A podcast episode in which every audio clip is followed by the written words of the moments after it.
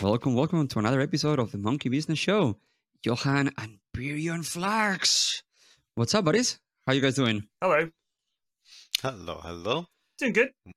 I just finished recording a podcast as well. Really? Which so one? It's got plenty of plenty of topics on my mind. Just the it's one I do. Warmed up. I do um the Triforce podcast with a couple of mates of mine, and uh, we do that every week. I've been doing it for like five Oh, years. what is that now. podcast about? Nothing. Nothing. Good. Well, We- welcome yeah, to another literally one. nothing. Yeah, yeah, yeah. It's my kind of podcast. I don't, I'm not an expert in anything, so if I can just talk, that's perfect. Yeah. I'm trying to decipher what's going on in, in your background. This is this is the the office, and I just stuck all my comics and games and books and all the rest of it, and uh, my my TI nice. stuff like the the jerseys and my passes and stuff my kids have made Shitty and wizard. stuff fans have made. Yeah, I've got that's on my microphone. ah, is there you the go. wizard. Ah, shit. I was sure it was in the back. Oh, that's weird. yeah, yeah. So it's, it's all stuff like that. Did somebody crochet this? This is from the Triforce podcast. That's Okay. me on the podcast. We animate it. So we're like talking triangles, and that's somebody crocheted that for me, which was very nice. And the big sign so- of no, no. It's a cross stitch. It's cross stitch. Yeah, that's my general answer when I'm streaming. If someone asks a question, I just point to that. 'Cause Okay. it's almost always no, you know. Sometimes no. Is this your Yeah. like setup at home, or were you in England, or I mean, I'm taking a Yeah, guess. no, yeah, I'm I'm in I'm in London. Um, that's uh, this is uh, this used to be the, the baby room, Okay. and now the kids have moved downstairs. So this has been my office for the last few years. Uh, it's very small, and I keep all my crap in here, which is why it's a mess. Because the rest of the house is not a mess, so I, I I'm allowed to keep all my stuff in here. That's it. That's awesome. You, you have kids? How many Yeah. kids you have? Two kids.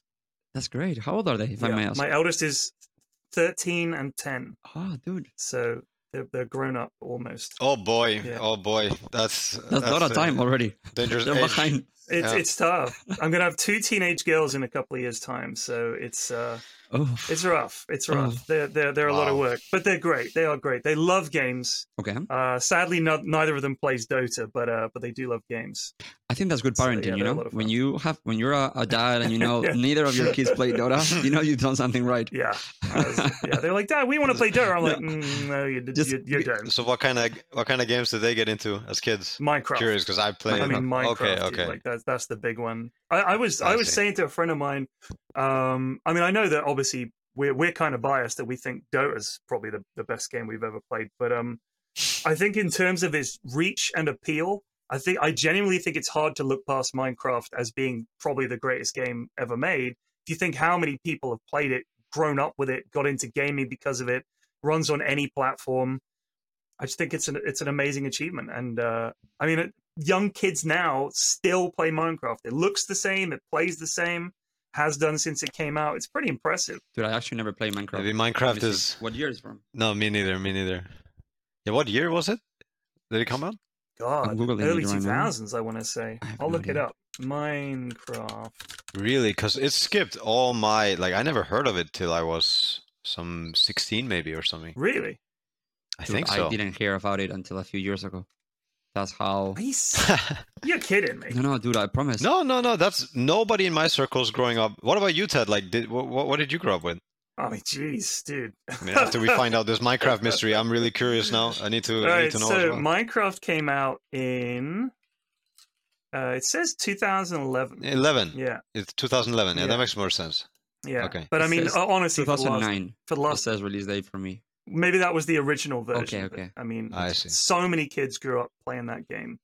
Uh, people that I know were are now adults, and also people who are now kids all played Minecraft when they were younger. When I was a kid, I had a computer called the Atari 2600 VCS. If you look that up, it had wooden paneling on it. It was it was garbage. Um, and the game, the graphics, I think the resolution was like 20 by 20 or something ridiculous like that. Like it was bad. Um, Just a pixel. yeah, okay. it was like really bad. And then I got a Commodore 64, which was the uh, start of the golden age of home computing. And I played a lot of games on that. And then, uh, That was just pure video game PC, right? No, no, it was for programming. My dad re- Oh. got it for me. The I wanted an Amiga, Commodore Amiga. Any Amiga fans out there? That was probably the best home computer I ever saw before the PC became a big thing. And it was like amazing for games, amazing for graphics and sound. It was all disc, big clunky discs, you know, all the rest of it. Mhm. Um, but uh, you know, th- I had a Super Nintendo. That was great. I loved my Super Nintendo. Uh, I had a Game Boy. That was amazing. Everybody loved the Game Boy. So yeah, it was. I was like classic Dude, I era didn't retro know how old you were. gaming was what I grew up in. how Yeah. old are you? Sorry, you wouldn't have invited me on the podcast. I'm 46. 46, so I'm fucking old. Yeah, I feel old with all I- these people. I've been around in. Uh, I know. I've been around in gaming since like the 70s. Dude, that was when I uh, started playing I have video so many questions. So how are dinosaurs? You met them? Nice. Very funny. Yeah, because I'm old and dinosaurs are old. No, I get it. Yeah, that's good. Oh fuck, dude! You're literally the oldest person we Damn, that's cool, podcast, that's cool. um, by by a, a huge Oh, margin. yeah, well, that's pretty typical. There aren't many old people involved in esports. So, put it what that is way. your story? How do you end up in Dota, dude? Uh, so I played. Um, I've always played games. Okay, Um, but uh, I got into World of Warcraft back in the day, that's my job. and I played that. Yeah, it was. I loved it when it, I played it at release when it came out. Like I played Same. it for like five years, like everybody else.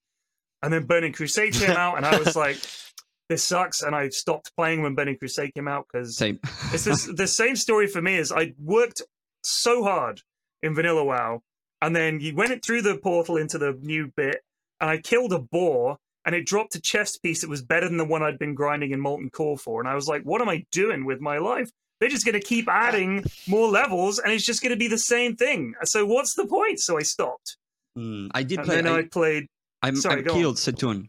I killed C'Thun. I did Ahn'Qiraj, and then I, that's when I finished. That's when I stopped. After I killed C'Thun. It's just a time sink. I mean, it, you know, I don't know why I thought it had to be something more than that.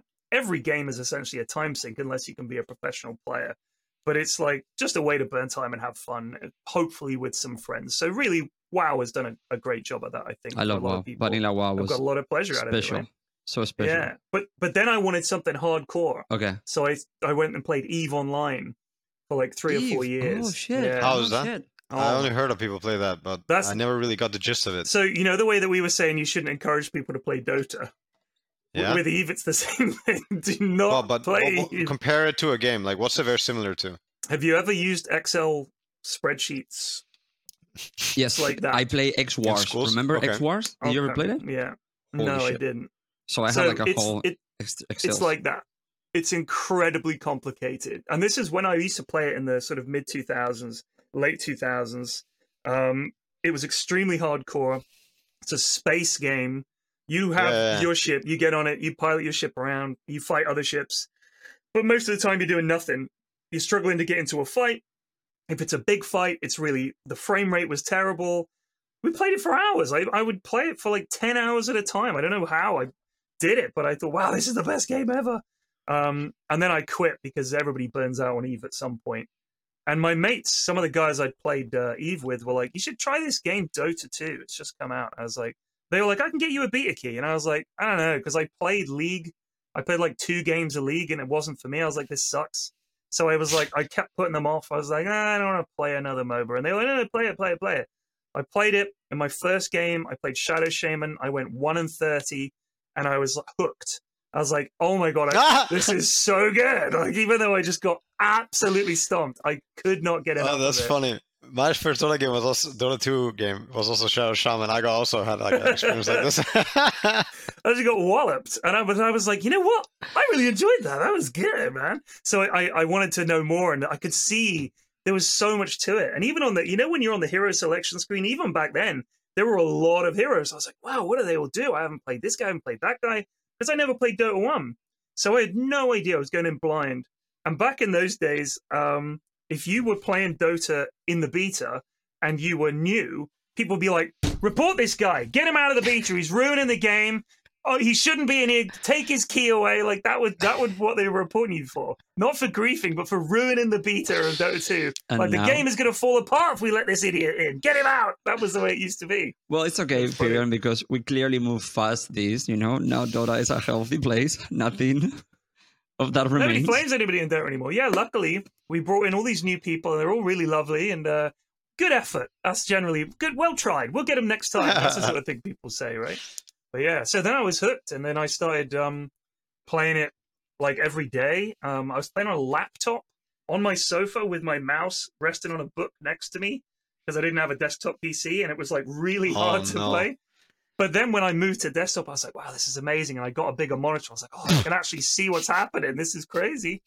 And then I started making guides, those stupid guides, the the MS Paint videos that I used to make, where I'd approach it as a new player and just make fun of the game because I loved it, but it is very funny. Like no one was really doing funny content about about Dota. They were all taking it very seriously. How to lane as this hero or how to play this hero, and I just thought this game is hilarious. Everybody's so angry all the time. How can you not have fun with that? So I just did that for like a couple of years, and then uh, I think it, it sort of blew up pretty quickly, and I sort of started getting invited to things, and uh, Valve got in touch. when I did the announcer pack, um, and then I started streaming and going. I've been to every TI since TI three, so it's been a whole career for me out of nothing. It was uh, just pure luck, absolute luck. Right time, right place at the start of the game's upward trend, and uh, yeah, it was just just very fortunate. Dude, that's awesome. It's awesome. Like, what did you study? Anything in, in university or anything? I that- studied computing. Yeah, I, Okay. I, I worked as a pro, I was a programmer for five years, and then I, I hated it, so I quit. And then I worked in TV for a little while. I in front, um, the camera or behind the camera? behind behind. Behind. Um, I was uh, I worked on a psychic TV show. Mm. Um, no way. Yeah. No way. Wait, wait, wait. Go on. Please tell me more. So it was a show called Psychic Private Eyes. And they were meant to private- Wait, wait. detectives who would solve cold cases using their psychic abilities. This is not a drama. These guys thought it was real. Like these people claimed to be psychics. Wait, wait. No, no, no, no, no. You actually filmed one of these shows where it was Yeah. people. Okay. So, So, did you?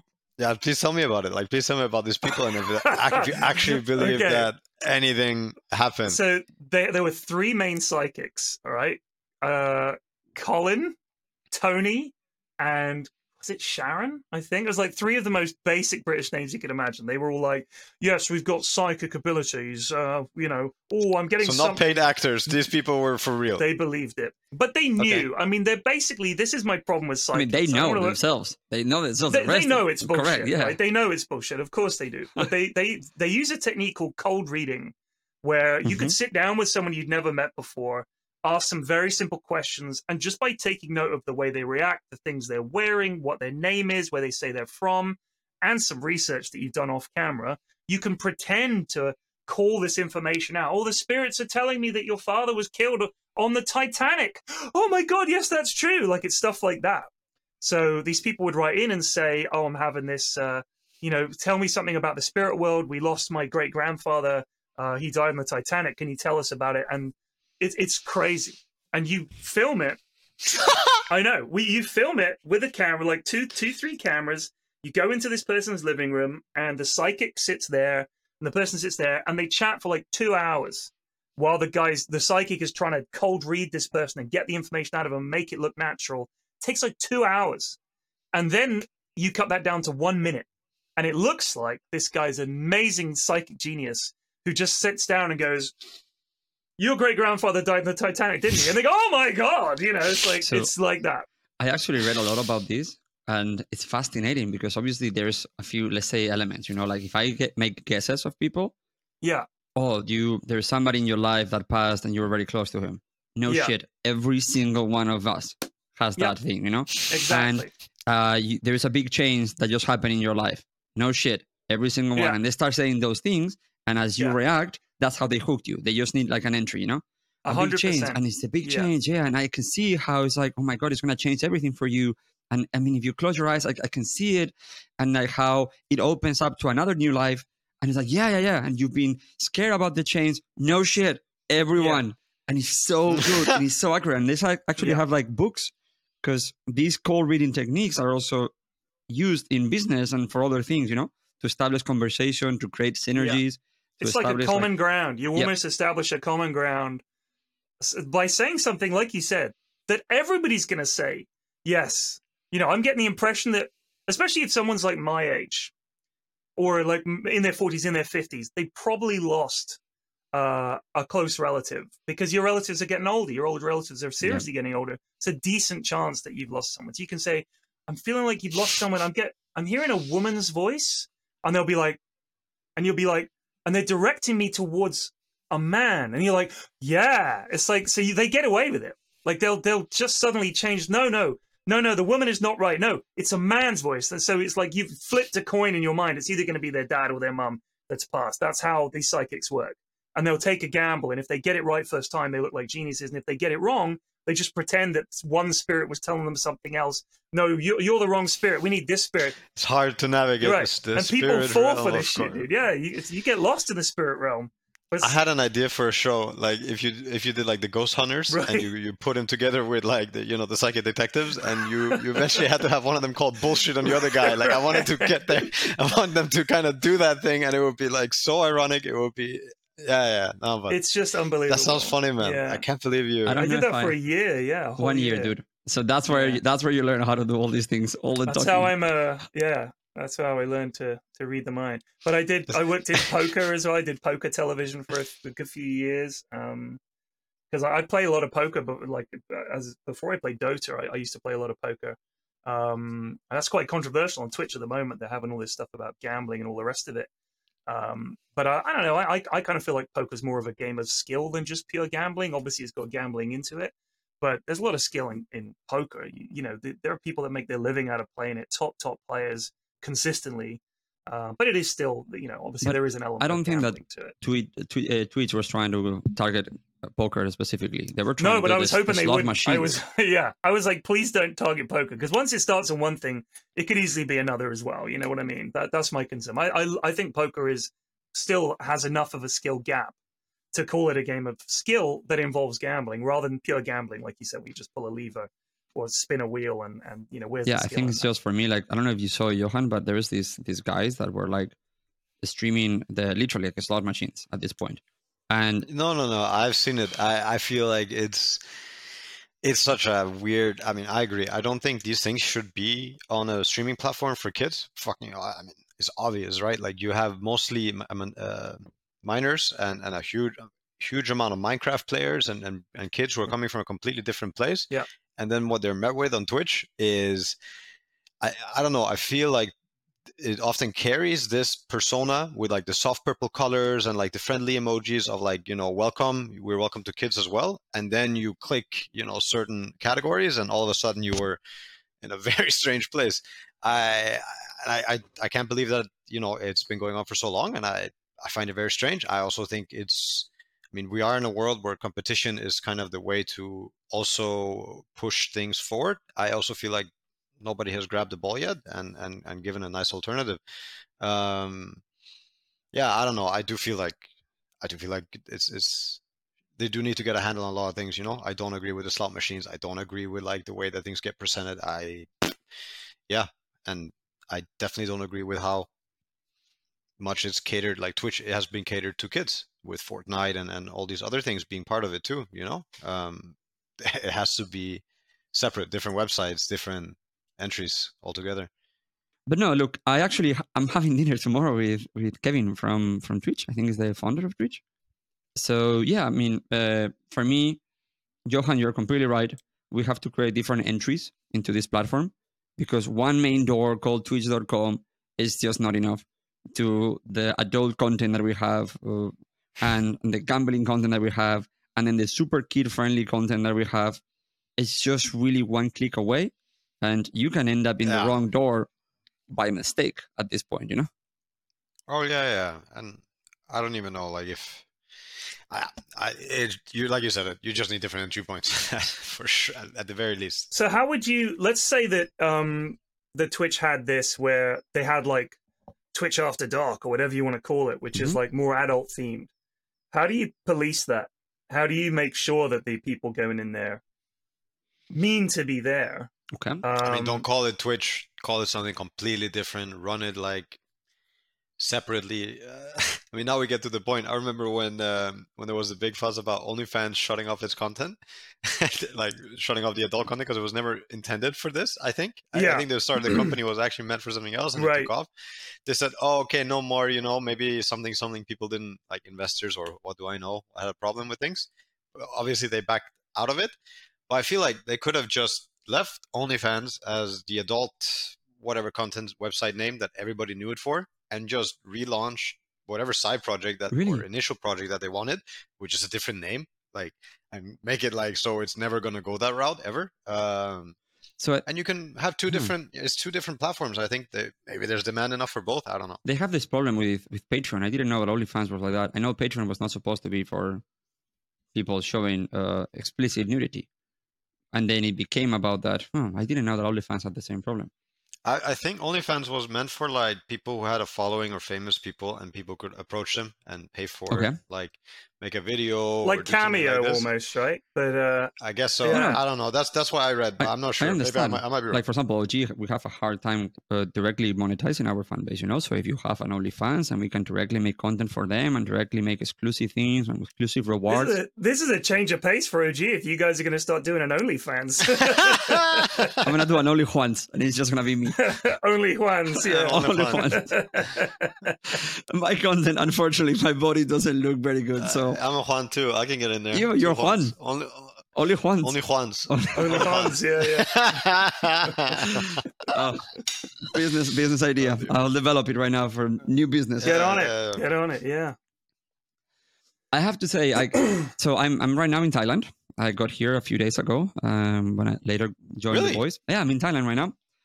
oh shit. Yeah, I have a, a few friends that were moving here, and I rented a, a service apartment, which is like an apartment that they it's like a hotel, and I've been I'm gonna be here for a month. And I think it's well, first it's the first holiday that I have since I was 21. This is the first holidays outside of my house since I'm 21, and What I'm have you been 37. Working my ass off. Yeah, but you can take a break, dude. Come on. No, no. I mean, I take one or two days off, but it's always like local. Or if I'm going, let's say, to see my parents, you know, but I'm working and then I take two days, two days. This is the first time that I get on a plane and I go to a place where I'm on holidays. If So- you don't mind me asking, are you Yeah. single? But you're here. You're here, bro. Are you- what are you talking about? That was that was a failed attempt. are No, you I mean- single or are you married? I'm single. Okay, so I think if you if you are in a relationship, it's much easier to take holidays.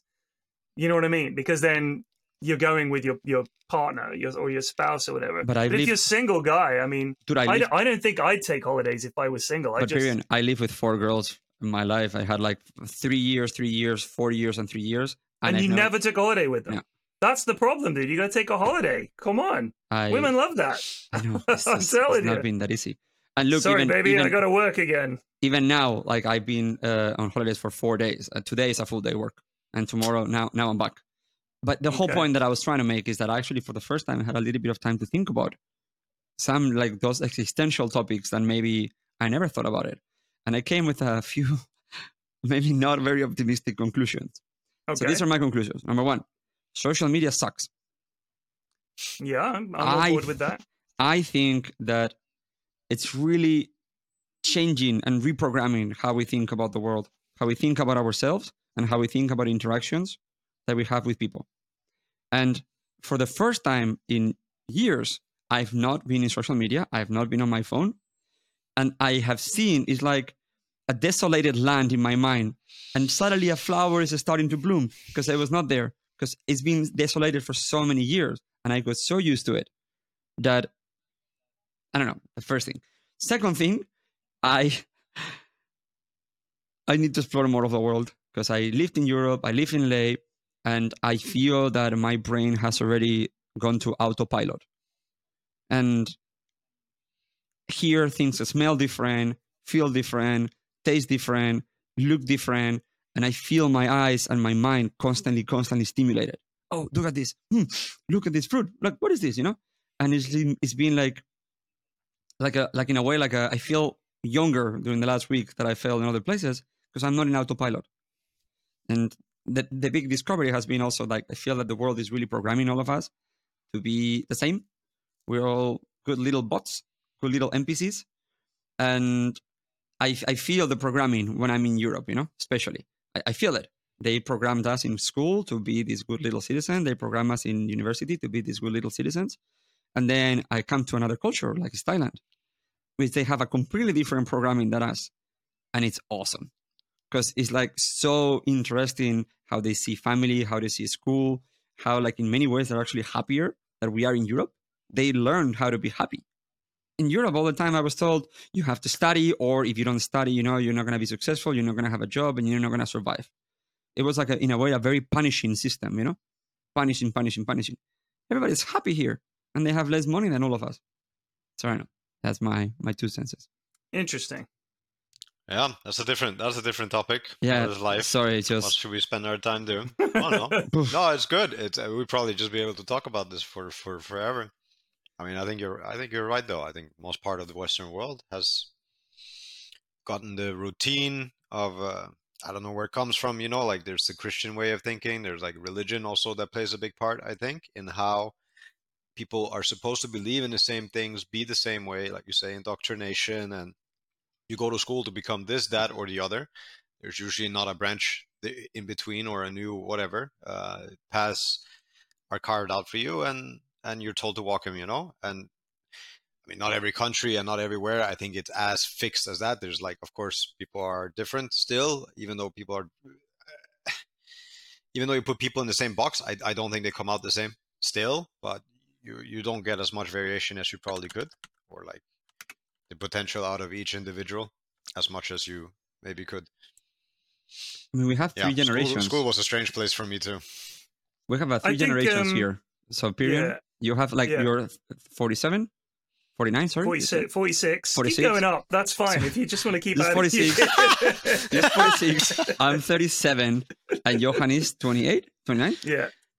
I'm 28. and 28. I was- next month Uh, I'll be 29. Sorry, period. I, I, I uh, No, no. So, uh, let me think. Um, I, I think you're you're you're onto something in that that we do all tend to sort of uh, in the West. I mean, I obviously can't speak for uh, for everyone, but it does seem like a lot of people are told in school, you know, you have to do this and you have to do that. And certainly, when I was younger, that was definitely the case. Um, the idea, I think, was a good one, which is we don't want you to leave education being unhireable. We want to give you the best chance that we can. Uh, that was certainly what my parents' uh, idea was, anyway. And my dad was a big influence on me um, in terms of going into programming because he wanted me to have a job that paid the bills, and he didn't want me to be um, to, to grow up poor. Um, unfortunately, we we did because my parents got divorced when I was eight, and me and my mum and my sister moved to the UK from the states, and it was sort of I was born in the UK, but we we moved to New York. I lived there till I was about eight years old. Then we moved back to the UK, and uh, we were poor. We were poor. We, we were broke by by sort of British standards, I'd say. Um, and the idea that my dad had was that in order to help me not be poor anymore, I should get a vocational job, uh, an education, I should say, that will give me a chance of getting a job. If you just say to kids, "Go be whatever you want to be," um, that's a very positive message. But how many of them are then going to get a job at the uh, end of it? That's the parents' fear. Is you don't want your kids to be like, "Mom, Dad, I have no money. I can never leave home," which is another problem that you have when you're an adult with kids. You think, "Shit, they better get jobs because I wouldn't mind if they moved out at some point." You know, that's that's one thing. So you you kind of set your kids up to have the best chance of having a, a decent life, and in that comes with money. In the West, things are expensive. You live in the UK, you live in America, you live in a lot of places in Europe. It's expensive to buy a house, to live, and all the rest of it. So if you just say to people, follow your dreams, then what if all of their dreams are not going to make any money? And a lot of people have no skills and no chance of getting a job. So I think it's easy to say that the people in Thailand or whatever are much happier because they don't have as much money and they don't have this programming and all the rest of it. But essentially, that's the society that we've built. And if your parents and your teachers are trying to prepare you for it, you can't really blame them, I think. But now you're so you're striving for survival, more or less, right? With that Yeah. mindset. Yeah, That's I that's what so. it's all about. It's Get- getting it's enough not money to pay the bills. Content or happiness. It's more or less just survival. Like, Yeah. if not, you're you're you're just fucked. Like if you don't get there. Yeah, I don't think that's how the world looks like. that's that's again me. And now we get back into like philosophy, I guess. Like when you look at money, when you look at jobs, take all those things aside. If you have food, housing, people around, and I mean that as like a group and, and, and a generally like a functioning group, right? And that comes with, you know, enough houses and enough food, I guess. When you start having that as just a baseline, I think you will find your place. You know, if anything, you might just have to regress into, you know, building houses, having food, or taking care of things day to day. And then you go back into branching out. I think that is a nicer world than having all the things that we have and then you need to fucking become this so that we can keep it going or else you know you're going to be left behind I, I think it's very backwards. It's like why then why, why are we here then? You know, is it so that we can all be running this crazy machine? Right. So that you need to become this or that so that I can keep having this or that. So because now you're you're taking this above striving for happiness, living your dream, chasing your dreams, you know? Um and I'm okay with living in a world where dreams can be very hard to achieve. Like I dream of flying. Well, in today's world, it's not so hard, you know. But back in the day, maybe it was harder. And yeah, it's technological advancements and all those things. But what I'm saying is, I wouldn't want this at the cost of having generations, you know, feeling like they need to. The world is scary, and they need to become something or do something that they don't want.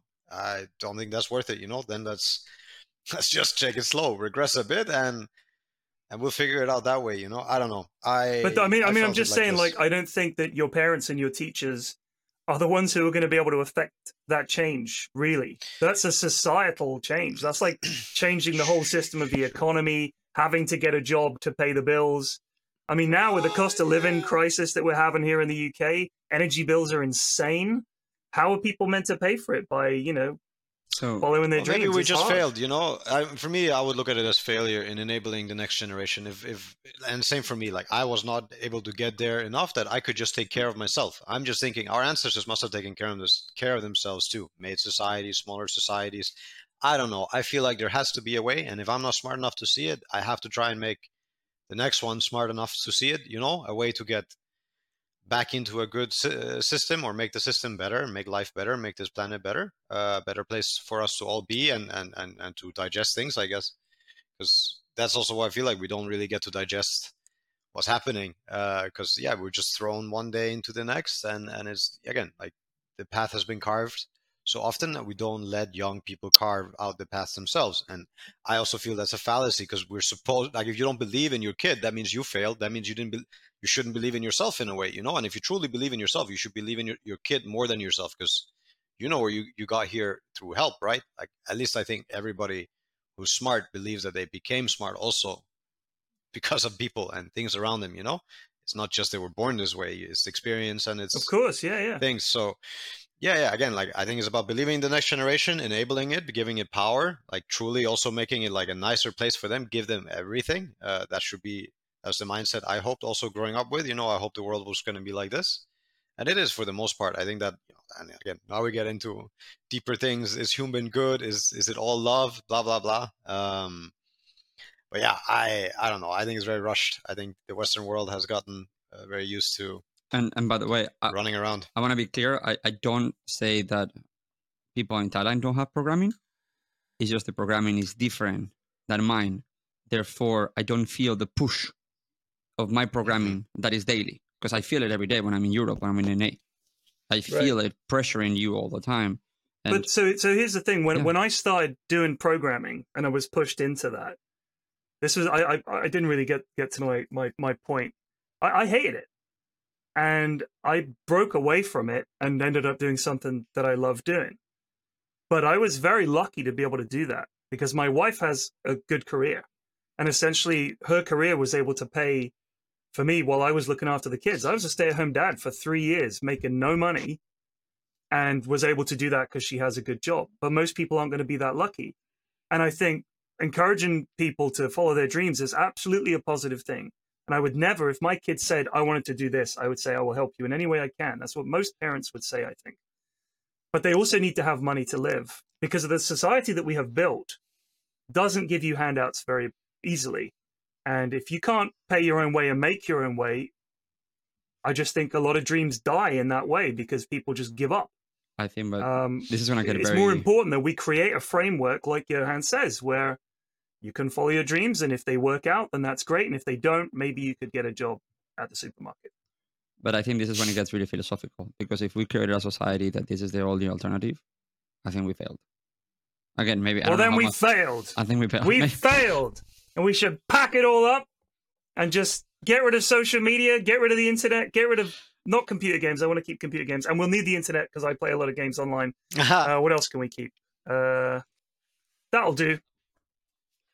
Uh, obviously, you uh, we established a few times already during the podcast.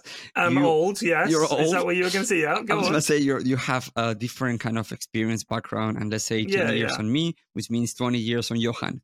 Dude, Yeah, yeah. How do you see this? Because you you are uh, in a way core part of this new or- world order, you know, of games, but you have a very different life experience. I, I, so I'm, I'm not a I'm not a core part of it at all. Oh, no? You think I- so? I, no, I'm like a tiny speck in it. okay. Um, I, I'm just very fortunate to be involved.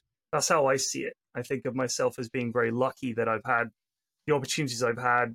That out of nothing, I had a career, um, and hopefully still do have one after this podcast. Uh, Can't, can't You promise. know, can't promise This you. could be the last know. thing. Uh, where I sort of, you know, I mean, I, you know, I'm going to events and I've, I've made a whole ridiculous slew of, of friends that I never would have met otherwise. And whenever I go to an event, um, and Y- Johan will, will know what I mean, you go there and you see people that you only see at events.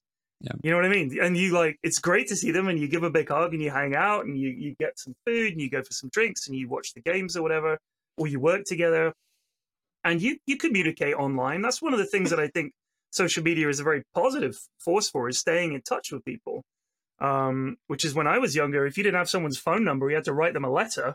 You know, now you can just DM someone, right? Which is great. You can chat to people and you could just, hey, you, could, got time for a quick chat on Discord? Yeah, no problem. You're chatting away. You can do Zoom calls and everything.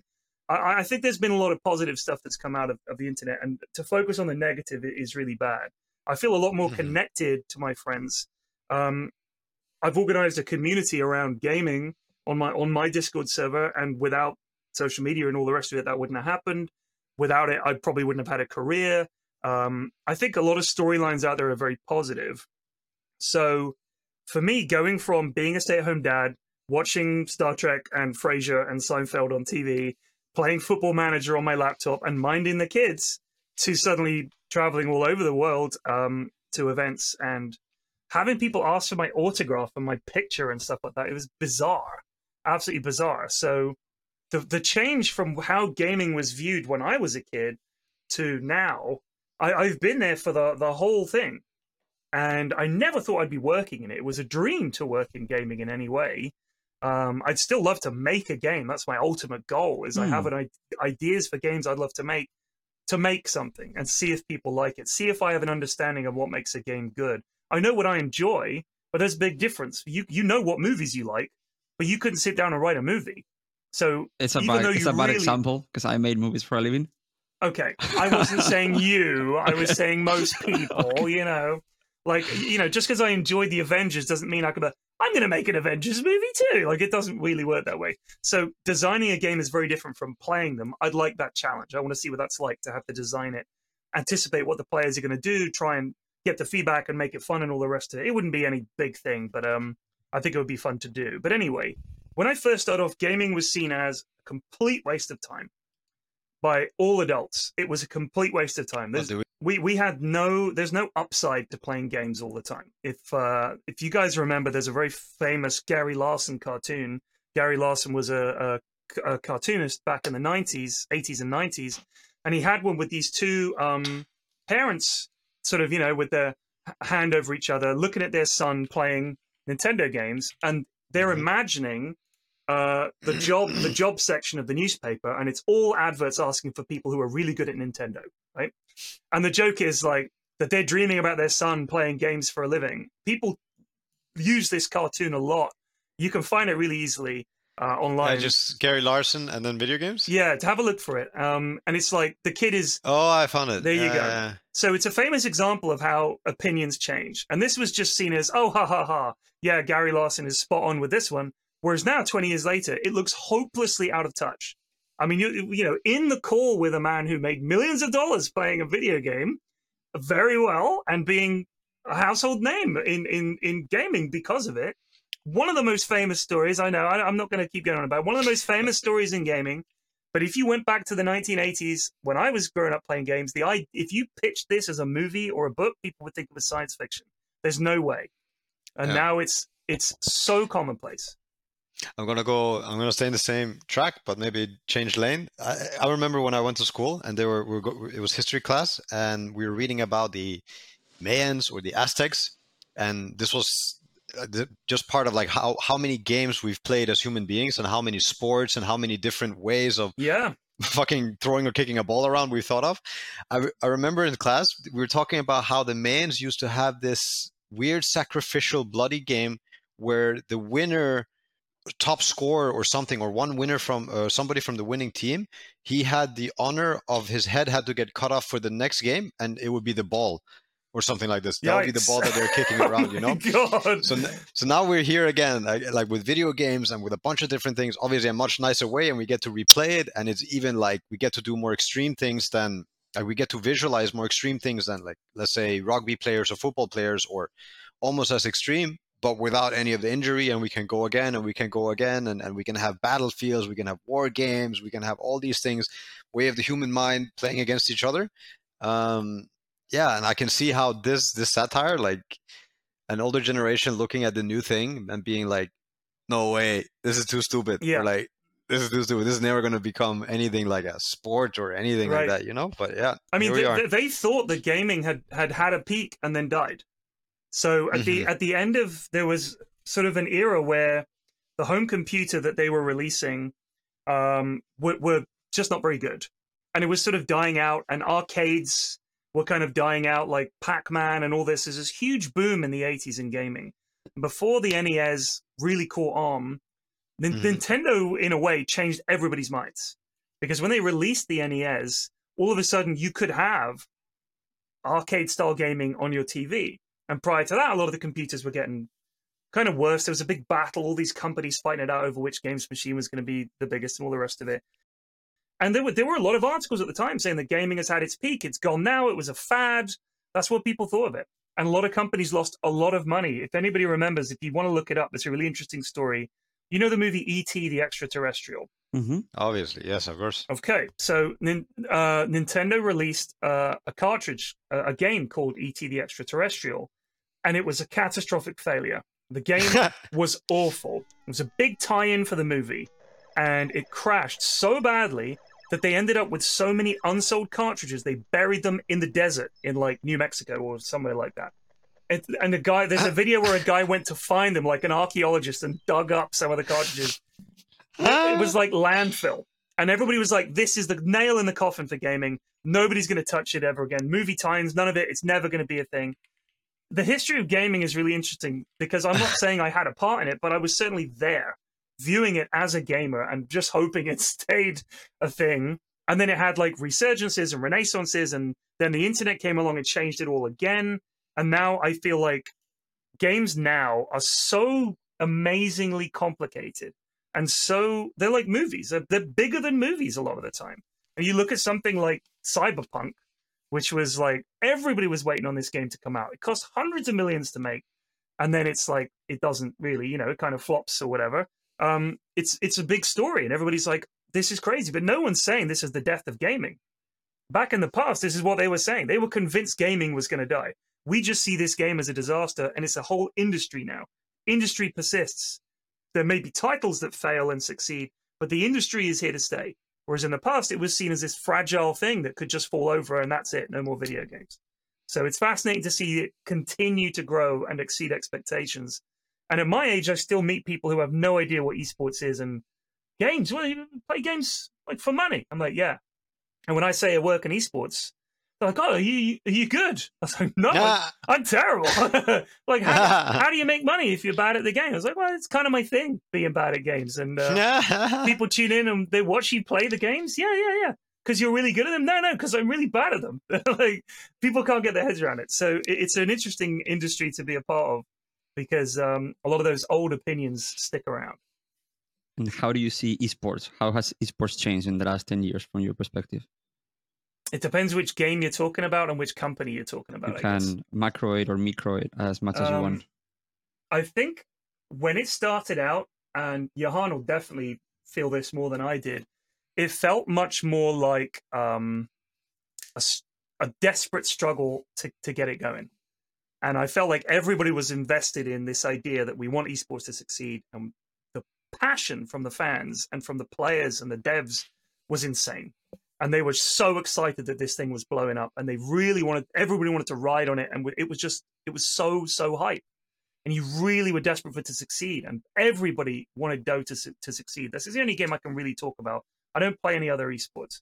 Uh, I play CSGO sometimes, but you know, um, the the the passion and that sort of almost fan driven, that community drive behind Dota, um, and all these other games, they've all become so big that I think we've lost control um, at the sort of my kind of level, if you like. It's all much too big business now. So I think it's gone from being this upstart thing that was super exciting to be a part of, and it felt like it was growing, and it was all communities and fans and all the rest of it, to now being much more of a um, top-down controlling thing that I feel like we have less of a hold on. That's how I feel. I feel like it's gotten away from us a little bit.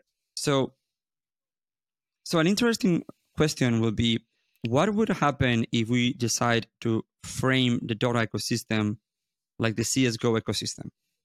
Would Dota be better? Would Dota be worse?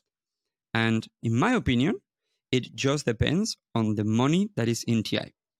If we have a long battle pass that gives us $40 million last year, or 30, cent- 30 million plus, at the end of the day, even though it's extremely unhealthy that it's focused on one event, there is so much money that flows into the whole ecosystem of esports that it still is beneficial because there's just So so, what? much money. so, but but if you got rid of Ti, But if we got rid of TI completely right now, there is other tournament organizers that will pop up and decide to organize events throughout the year, like CSGO. yeah, I'm sure we play, ESL will create an alternative ecosystem.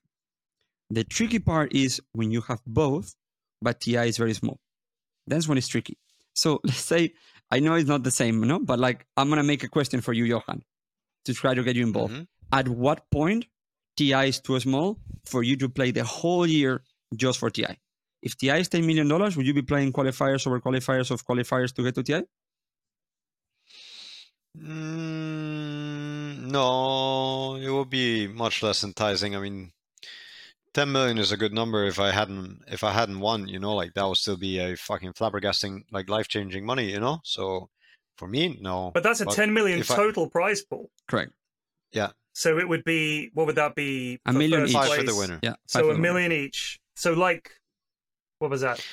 It's still a million dollars. It's still worth you know working your ass off your whole year if if you're if you want to get there. And and again, I would choose this over other things if truly I wanted the money over over other stuff. You know, to have financial security. Like yeah, it's still life changing money. Of course, it would be worth playing for a year, but I would say if the prize pool, as just as a player, you know, like and it's yeah yeah. It was it was when TI three started TI three and TI four. It was it was the same vibe for me, honestly. Like I, I didn't feel much different. So you're asking the wrong guy. Okay. also, yeah. So let's do the Yeah. mathematics differently. If it goes $10 million, yes, the winners will get a million each. But the top six will be getting 80K or 60K. You're right, right, So right. then you yeah, can't play you don't think about that. You're because you're winning. You- Correct. Bro, it doesn't matter. You're working one year, not because you're getting top six. You're working one year because you're gonna fucking win. But if you Exactly. do only 10 millions and you create another alternative like CSGO events, in CSGO events, you have a lot of tournaments that give you Yes. a lot of money throughout the year. Blast, I and think it puts, I, I think Yeah. terms of entertainment, terms of everything, like that will be basically be like having majors throughout the year. Mhm. You can maybe have one that's then slightly bigger and means championship, international, whatever. I don't know. Then I, I think you could get a lot more out of your money, also as an like entertainment value. You know, both for the viewer, as a player, uh, everything, everybody. The majors were done really well. I would say, like most of them, Shanghai major excluded, but um, that was amazing. Yeah, uh, I wish we would have the same hype and the same quality and the same things around. You know, um, I mean, I think uh, you know the Kiev Major uh, came out the other day. The True Sight of that, which I hadn't watched in a couple of years. Uh, that was yeah, with the Slacks text or whoever Yeah. made them, it really reads like Slacks. I right. don't know. so I, I, thought them, so but- too. A hundred percent, it was Slacks, and I'll tell you why. because I looked at the Reddit thread about it, and he was in there Uh-huh. defending the comments, and I thought Ah, it must have been be his shit. I- so I messaged him. I was like, "I'm pretty sure you did those comments." He was like, "Yeah," but he did. He said he got Uh. one wrong. Uh, So uh, it was the said you'd come from a lower Okay. bracket, but he just looked at the bracket, and it was just there was an upper and a lower, but there was no lower bracket. It was just the way it was. It looked like the Mhm. tree leading in. He thought it was lower bracket. That was the one mistake he made. But other than that, I thought the comments were really funny. I know uh, you No, probably they had a funny. different perspective. Yeah. Ninety-two percent of the time, Anti-Mage chooses to farm over joining the fight. He's a funny guy. Yeah, I love Jake. Pyrion, what are you the most excited about for the next month and a half of your life that you can talk about? Jeez. Nothing really. Nothing My life is talk about? very, very boring. No, I just, uh, I just relax. Um, I, I, I take it easy. I stream most days. I hang out with my guys that I play Dota with and other games with, and spend time with my family and stuff like that. So, I, I try to make my life as peaceful as possible, outside of shouting at people when I'm watching Dota. Um, because I, I Dota changes you, man. It makes you when I'm playing Dota, I'm a different person. And I was trying to wonder why. And I think it's because, and I hope Johan knows what I'm saying here. When you're playing, obviously I'm not playing at the same level, but when you're playing, your entire brain is used on this incredibly complicated game. Lots of clicking, lots of thinking. You have to pay attention to everything. Your eyes are darting to the minimap. You're checking your items. You're clicking on their items. All of it and you almost lose your humanity and the way you normally talk to people goes out the window. And I think it's true for any game that you are super into. The reason people are toxic online is because their polite part of their brain has been shut down to make room for all the thinking that it takes to play the game. So when someone makes a mistake, you're like, "What the fuck are you doing? Fucking idiot!" Ah! But you would never do that in real life. You'd be like, "Dude, oh, why'd you do that?" But it's I well, I change when I play Dota. I become very angry which is probably not healthy, but at the same time, it feels kind of cathartic.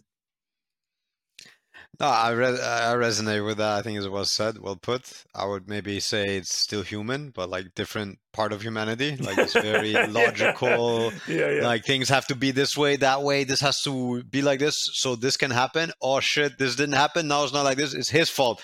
Fuck. Or like yeah, yeah, you know, you're really trying to stack a uh, a house of cards together, but it's sometimes you know it's it's hard to yeah yeah to work with four hands and stuff. It's it's an amazing game. I mean, it's an amazing. Um, it's not just Dota, but but Dota has that amazing element of this. You get so into it, you get so absorbed. I mean, especially playing at your level, you've got so much more to process because you guys have timings that you have to hit and expectations of where you're going to be and all the rest of it and the plan and having to gauge what they're going to do. And the people you're playing against are also unbelievably good at the game. If you make a mistake, that could be the end of it. It's and you're playing for millions of dollars, so you should get angry. I have no excuse. I'm just playing unranked pubs. Well, the whole thing is you cannot get angry if you really want to win. So you have to fight that too, and you have to learn how to ride the car without road rage. Like I, I, I view it a lot like everything else, like a lot like riding a car. Like once you get, once you start, it's, it's a lot. You know, you have to look at all the road signs while managing your gears, uh, while managing the clutch, like while managing this and that. Like at first, it it can be overwhelming, right? You, yeah. you barely have time to even do this or that. Like, but then you do it for for a few weeks, you do it for a year, you do it for two years.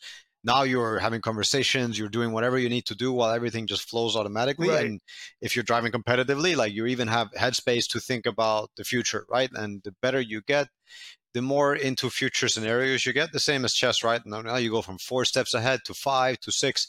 Each step will keep getting harder, but yeah. And then all of a sudden, Dota also has this. Something happened in front of you that was that made everything that you just thought about like you have to throw it away. Some it's a completely different game, and you have to then restart, and you have to do this every game a hundred or a thousand times. You know more. And for us, I think it's not so much about the clicking the buttons and and and things like this. There's of course a huge level of it, but I think most of the time is just spent like thinking about the futures, Right. You know? Because So the it- rest just flows. The rest of it is like second nature at this point. It's just Yeah, it's just like driving the car. You don't really. There's a lot of you don't think about, you know. And then there's things you do think about. Yeah, you could stand on an awesome, the best place on the map, and it wasn't easy to find.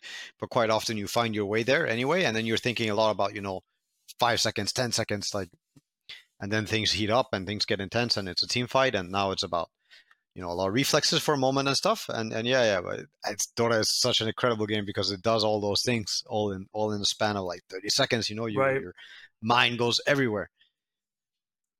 Yeah, Crazy.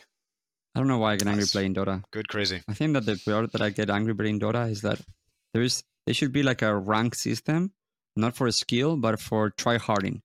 Okay, today I feel like try harding on a ten.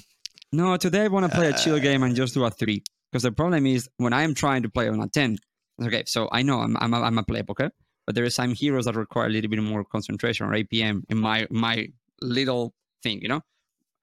When I'm playing those heroes, I am in a level of intensity, and then I see other people just, hey, dude, I'm just so high today. It's like, fuck, fuck, you know, fuck, I'm trying to win.